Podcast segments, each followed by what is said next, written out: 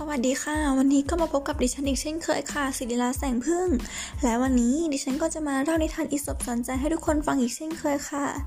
แต่ว่า EP นี้ดิฉันจะมาเล่าเรื่องอะไรให้ทุกคนได้ฟัง ไปติดตามชมกันเลยค่ะ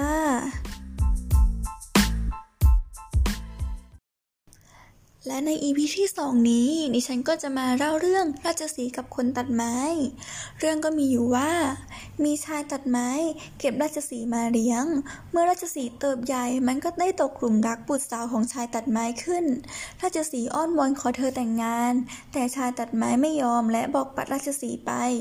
เมื่อราชสีตามอ้อนวอนขู่เข็นคนตัดไม้ขึ้นทุกวันทุกวัน จึงทำให้ชายตัดไม้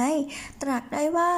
สัตว์ที่น่ากลัวเช่นนี้ไม่ควรได้รับการปฏิเสธ เพราะอาจทำให้เป็นอันตรายได้ ชายตัดไม้จึงคิดแผนการอันแยบยนได้ได้ราชสีมาพบแล้วพูดว่า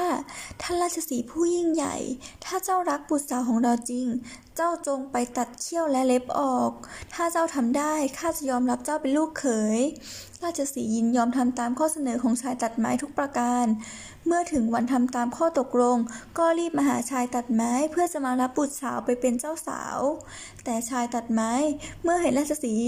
ไม่รู้สึกหวาดกลัวอะไร เพราะราชสีไม่มีเล็บเล็กเขี้ยวอีกต่อไป ชายตัดไม้จึงคว้าไม้ท่อนหนึ่ง วิ่งไล่ตี ราชสีที่แสนโง่ จนต้องวิ่งห่างชี้ออกจากบ้านทันที นิทานเรื่องนี้ สอนให้รู้ว่า ไม่ควรหลงเชื่อคำพูดของใครง่ายๆ เพราะอาจจะนำภัยมาถึงตัว และ EP ต่อไป